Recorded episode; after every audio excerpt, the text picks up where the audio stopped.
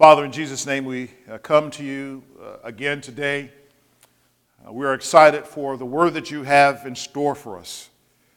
Maybe not understanding fully what you're going to tell us, but yet we're excited because we believe that you have a word for us, Lord.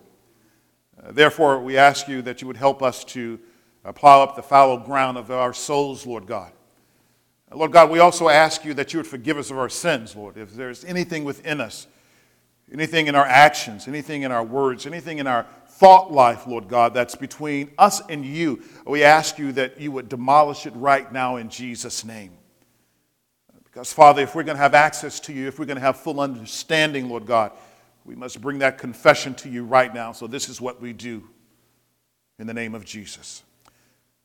And now, Father, I ask you to cover every person under the sound of my voice their souls, their spirits, their minds with the blood of Jesus Christ. Break down the barriers. In Jesus' name we pray. Amen. Would you turn with me to 2 Samuel uh, chapter 23? 2 Samuel chapter 23, beginning in verse 20.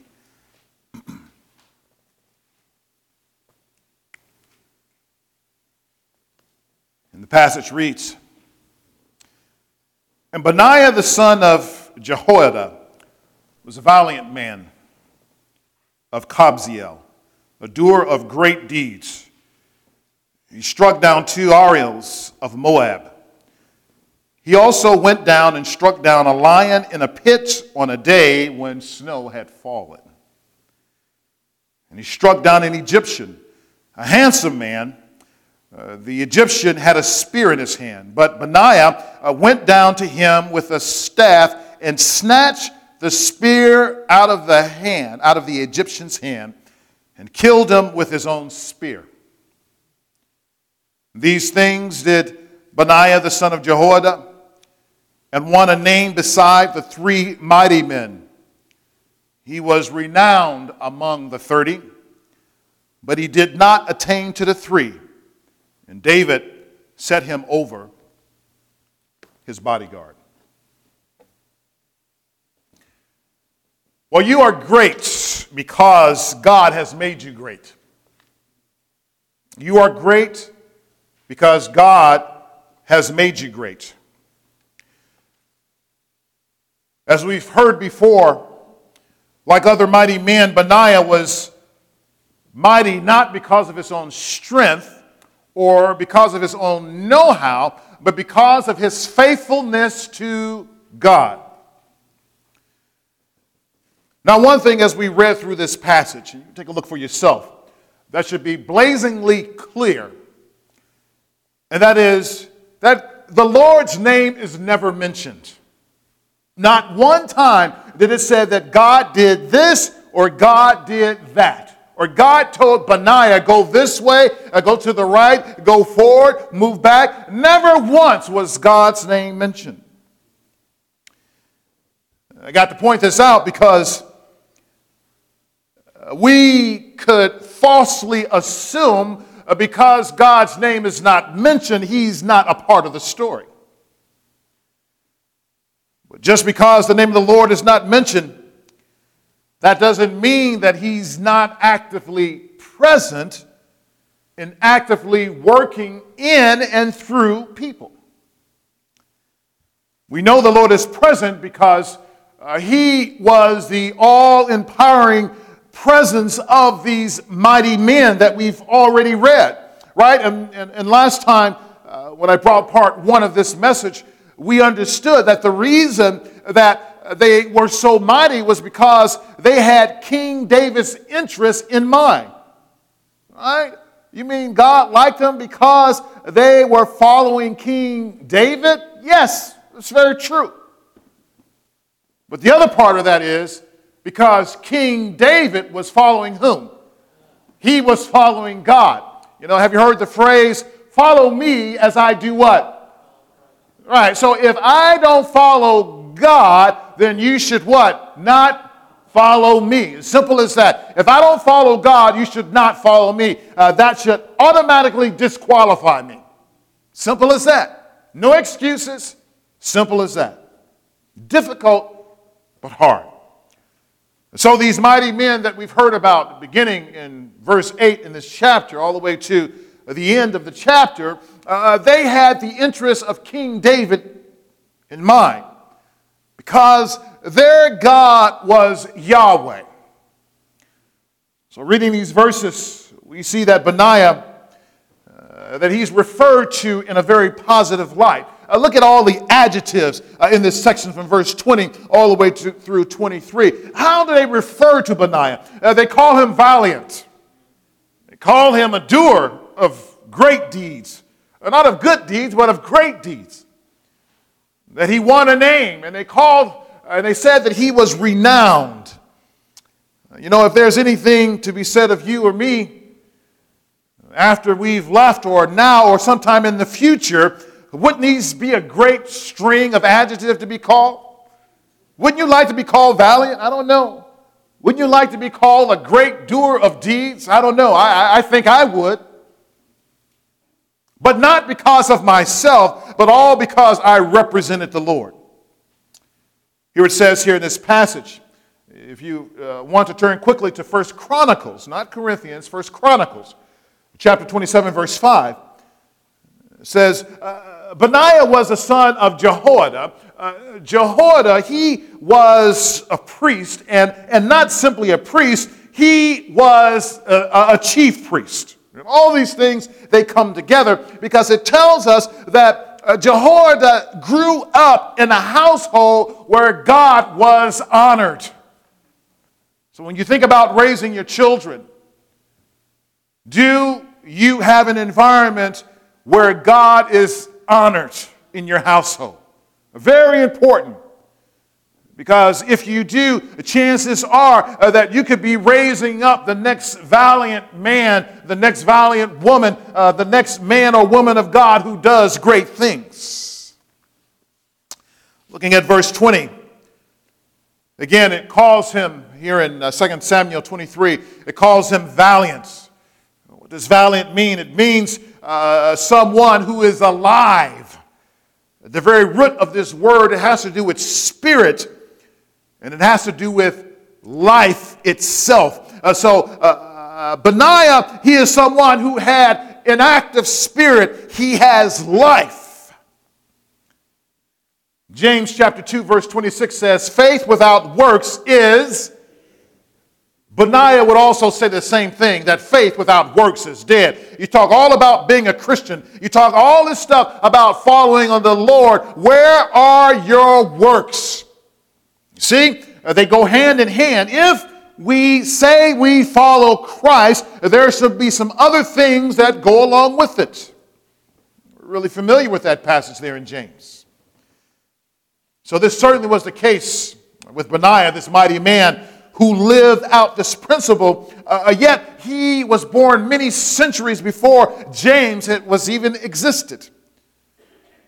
So why do I mention this in the first place? Again, verse 20, it says uh, uh, that Benaiah, that he was a doer of great deeds. That closely, that he was a doer of great deeds. And here, if you've read through this chapter, that one thing that you will also notice, not only is, is God not mentioned there in that passage, but when you look at the larger swatch of this chapter, you will also notice no other person was called a doer of great deeds. But yet uh, Benaiah was. So he stands in contrast to other mighty men, right? And, and typically, a mighty man is someone who's seen for a particular thing he did. But Benaiah, he stands in contrast of all these other men. So we must ask ourselves several questions of this passage in order to help us understand, right? We got all this information to help us understand what God is trying to tell us today. Well, okay, another mighty man. You talked about mighty men last time, and here is another mighty man. So what? What difference does it make? If we were too, uh, too quickly to go back and to look at these other mighty men, you would see something beginning to emerge, right? What do I mean by this? You'll see how Benaiah is highlighted. He's highlighted. Again, if you go back and look at these other men, uh, uh more is mentioned about Benaiah than many of the other mighty men mentioned in this chapter. We call this the law of proportion. The law of proportion simply says this the more something is focused on, the more attention something is pointed to in a conversation or in some reading, that means that is the main thrust of what's being said. Right? I like what my wife says sometimes. She says, You know, I was talking to so and so, and they asked me, Why are you always talking about your husband? You're always talking about your husband all the time, right? She was, you know, talking about her husband because uh, I'm going to take a line out of Mr. Joseph, right? Because her husband is a bad mama chama. That's why, right? right? When something is important to you, you do what? You talk it up, right? Whether it is a spouse, whether it is your child, you know, when, your when your child does something really nice, you talk about it, right? Right? When your child, remember when your child first learned how to walk, you're telling everybody, finally, my child can walk, my child can walk. That's all you're talking about. Why? Because that's the thing on your mind and you're proud of it. And here, Scripture has taken a magnifying glass and it has placed it on Benaiah. Why? Because God says it's important.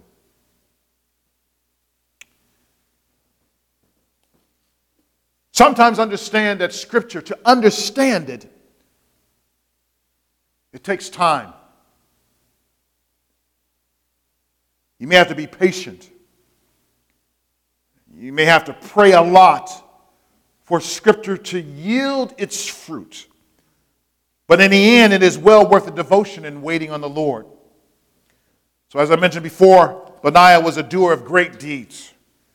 Okay, you said, I get that, right? I, I understand that. Uh, but I would like for you to look at several of the passages. Uh, turn with me to Deuteronomy chapter 4, verse 34. Deuteronomy 4, verse 34.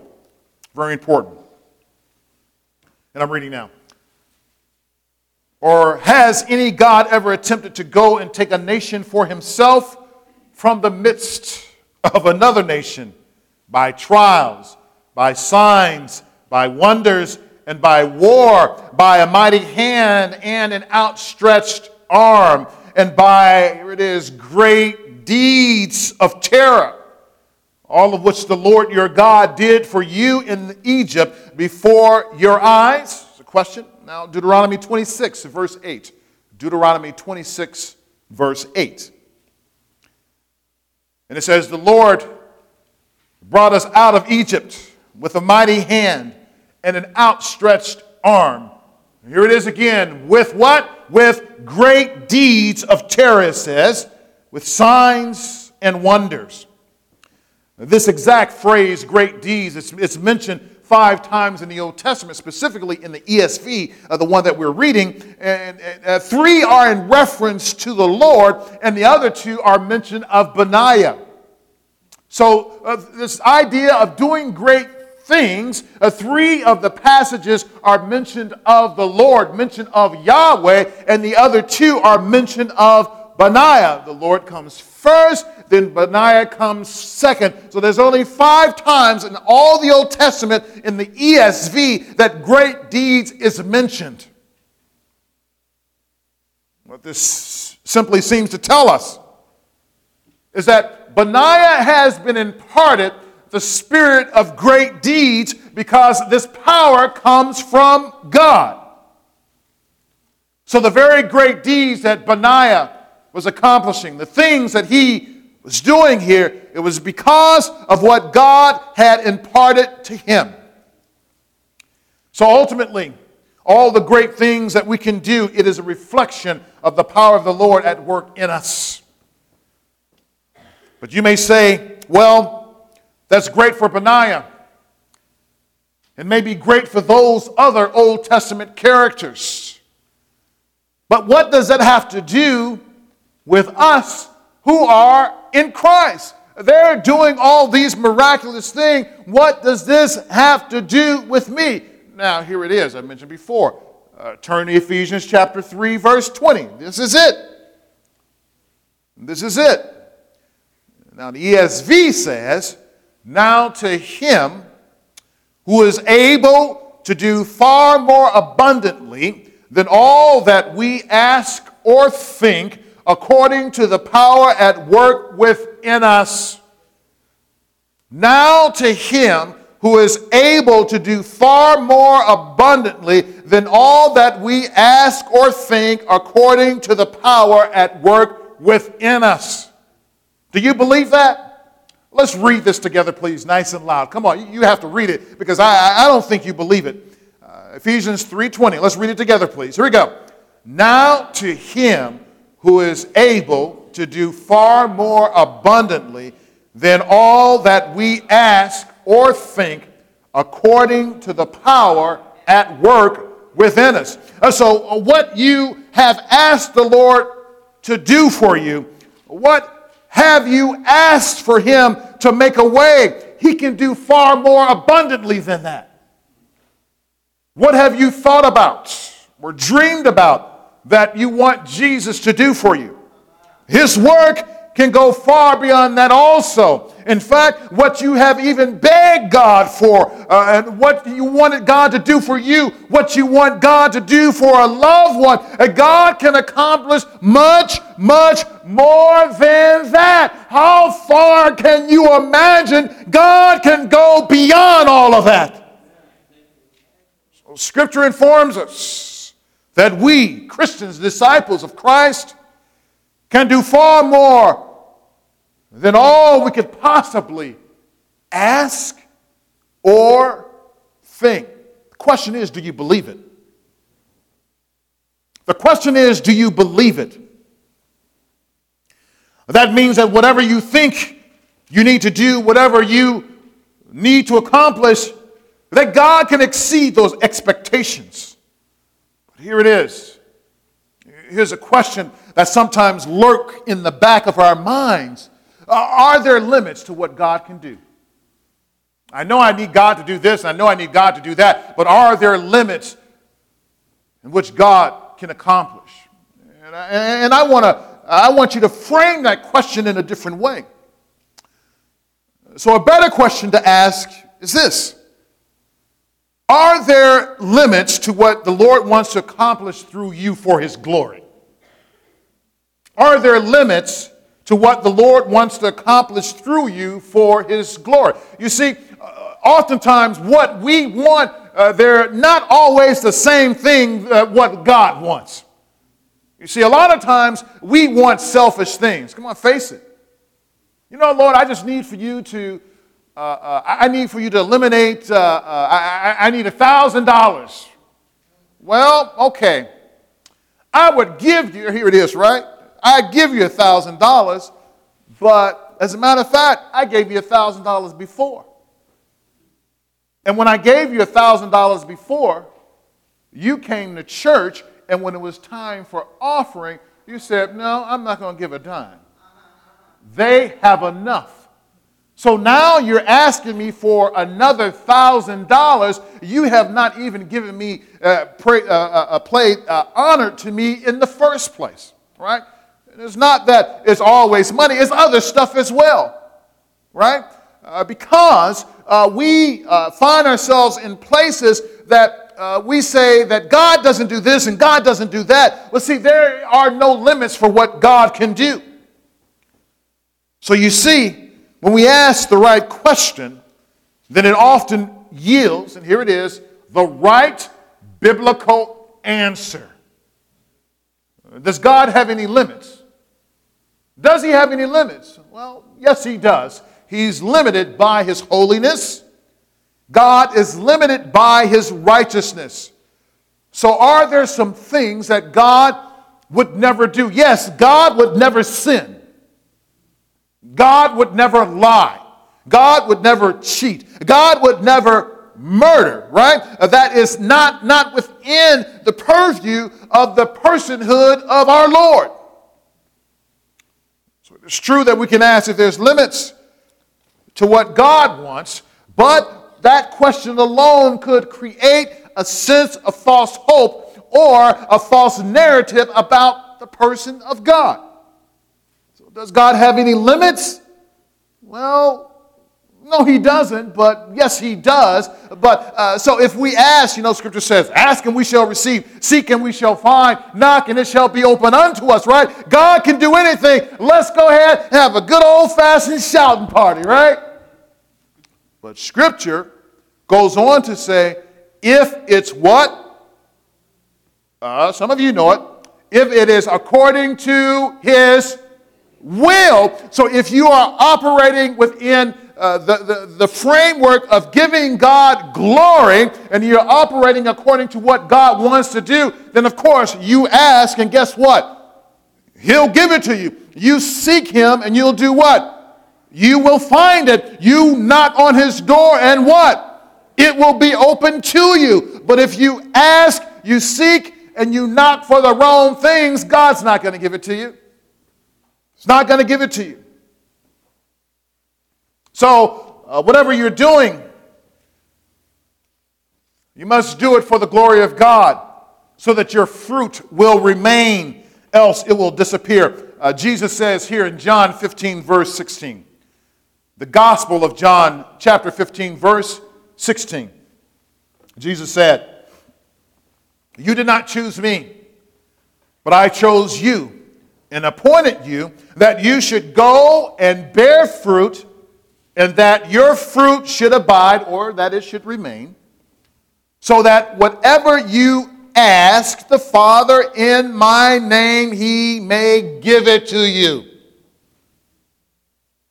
You did not choose me, but I chose you and appointed you that you should go and bear fruit, and that your fruit should abide. Bear fruit what? For the glory of God. So Benaiah you thought I forgot about him, right? Benaiah, he did great things because of our great God who was at work in him. So here we go. How do you deal with situations that are unusual or unfamiliar? How do you deal? How do we deal with situations that are unusual or unfamiliar? Right? Now, back here to 2 Samuel 23. This mighty man, Benaiah, he had a, a very unique ministry. The reason why the scripture speaks so much of him in comparison to specifically to one other individual uh, in the scripture here is because of the unusual nature of the circumstances that he had to face on a regular basis. Right, and here they are, verse 20. Number one, Benaiah, that he struck two Ariels of Moab. Right? This word Ariel, uh, it can be translated as lion. Right? So uh, these weren't two lions, uh, they were uh, two fierce men uh, that he was faced with. This title, I'm sure these guys, they were most feared everywhere. And this was the reason why Benaiah was one of the reasons why he was able to attain uh, to the level that he had and the title that was given him.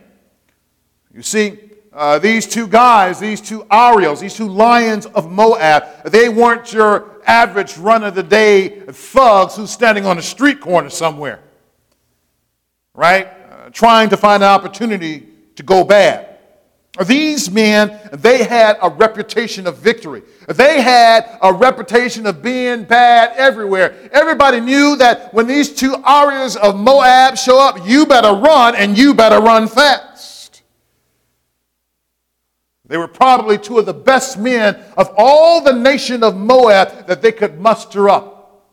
But yet, it was Benaiah who faced them, and scripture says that it that he struck them down. What does that mean? That means he was victorious over them. Next, the scripture goes on to say that he actually had an encounter with an Ariel, right? He actually had an encounter with a lion. In the previous encounter, he was faced with two men who had lion like characteristics. But this was in terms of his fighting ability. But now Benaiah had encountered, here it is, right? Benaiah encountered a lion in a pit on a snowy day. I mean, isn't having an encounter with a lion enough? Isn't being a pit by yourself. And remember what happened to Joseph. His brothers threw him in the pit. He could not get out. Isn't being a pit in a pit by yourself enough? But being in a pit with a lion on a snowy day, how on earth can you get out of that one?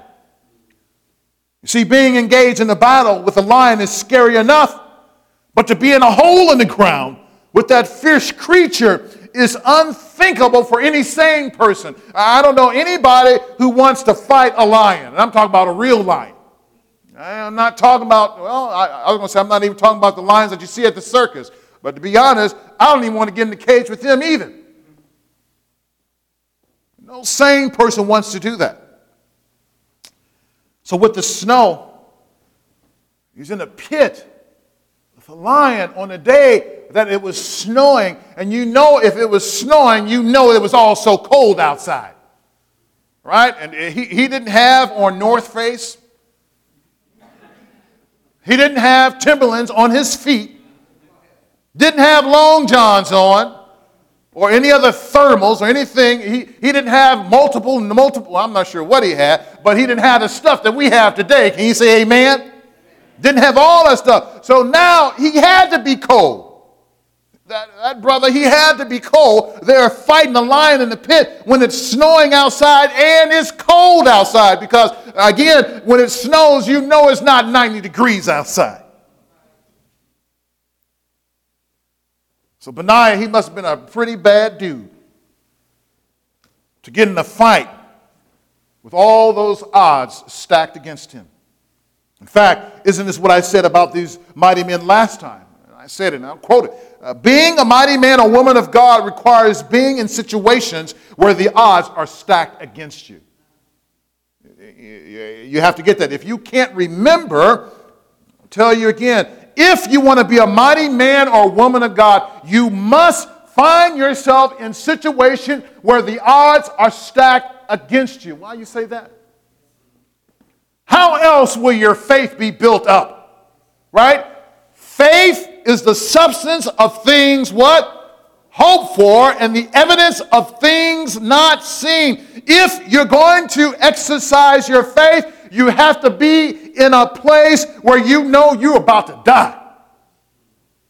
You got to be in a place where you're on your job and everybody hates you. You got to be in a place that you walk in an environment and they all they want to do is just get rid of you. You have to be in that place where you're trying to make your life better, but every time you take one foot forward, they pull you back too, and it makes you want to cuss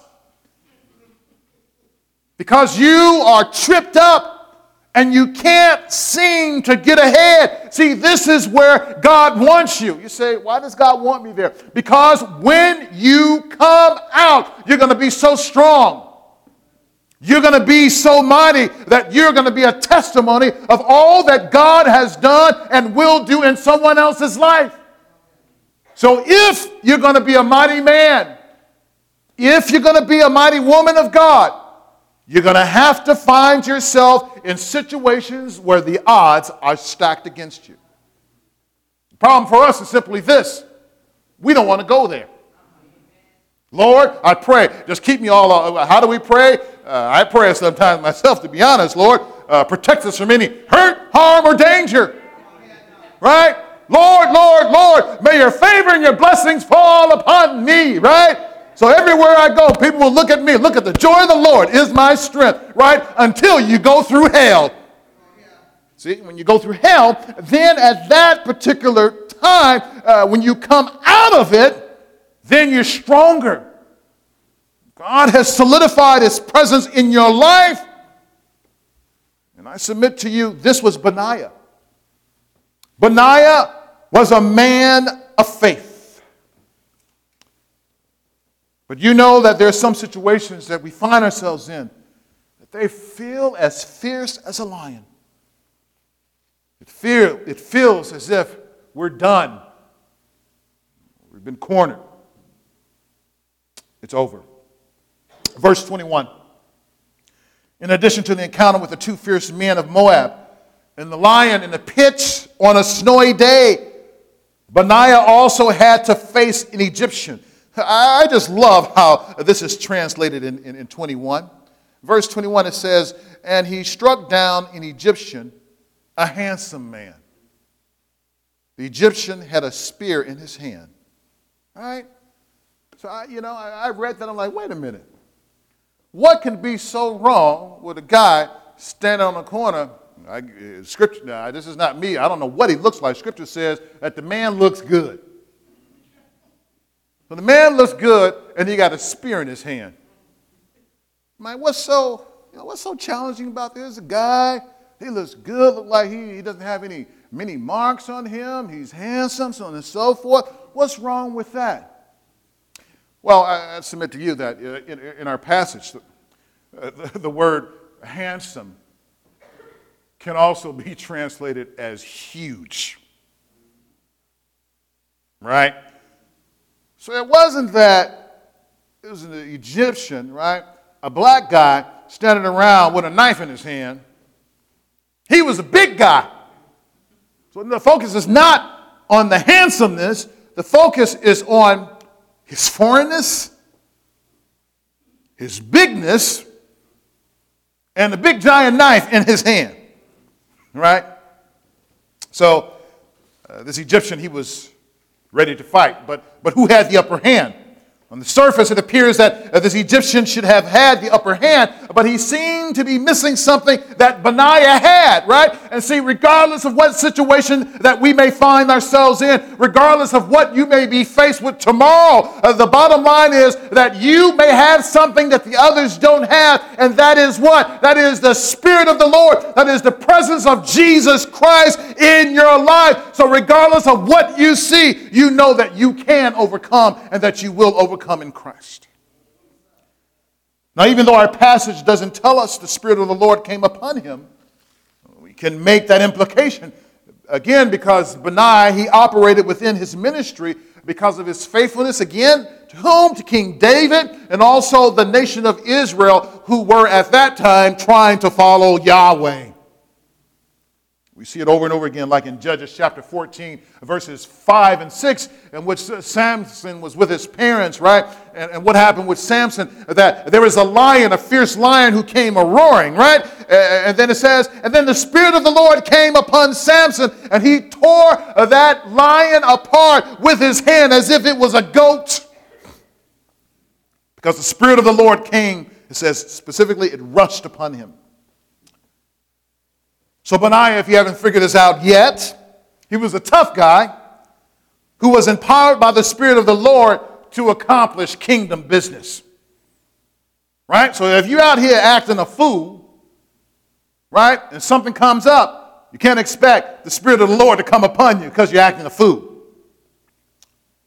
So, what was so special about Benaiah in the end, right? And see, this is all of this is, is leading up to this one major point and that is the ability to deal with, again, unusual circumstances in a God honoring way. What does it require? Unusual and unfamiliar situations that are also dangerous require a great amount of tenacity and courage to see your way through. If anyone could do it, then everybody's name would be listed in the scripture. I'll say it again. If anybody could face an unfamiliar and unusual situations over and over again, then all of our names would be plunked right down there in Scripture. face it, the average person, most of us, may look at a circumstance like these. And soon as we, as soon as we come face to face with this situation, we freeze. Freeze, we don't know what to do. Words, how do we know what to do when we have not been trained to do a certain task? Because you may say to yourself, you know, uh, if I was trained, I could face that, right? If I had all of my resources, but what happens when it pops up? What happens when you show up to work tomorrow and then all of a sudden you got somebody, they're ready to have a meeting with you? Right? What happens? Do you fight? Do you flee? Or freeze? In fact, some may even plead for mercy. Oh, have mercy on me. Or some just say, you know what? I give up. Just forget it all. But what happened to your faith? What happened to that in which God has in, put it into your life? Did it disappear? We must grow. In times like these, we must dig deep. We must remember who we are in Christ. So here it is be proactive and face your fears head on. Say it again. Be proactive and face your fears head on. Go ahead and face it head on. You're going to say, well, we've already read this passage, so I don't see what you're talking about. Well, let's, let's take a look. Tell you this number one, putting your head in the sand is not going to help. Don't ignore it, don't hide. We do this because we believe the problem will sometime magically disappear. But you and I know that oftentimes our problems they ain't going anywhere. When you finish taking your head out to sand, guess what's going to still be there? Problem's still going to be there. Whether it's that doctor's appointment that you know that you need to make. I remember I had to make a doctor's appointment. I put it off for like three years. I'm like, I don't even want to deal with it. When I finally went in and everything was good, I'm like, why didn't I do that before? Right? What about that bill that you know you need to make arrangements for? that difficult discussion that you've been putting off with that person. In fact, it might even be something the Lord has been directing your attention to about yourself. All this is what this is maybe about about your character, about your response to things. So now let's return to the end of verse 20. You have to look at this.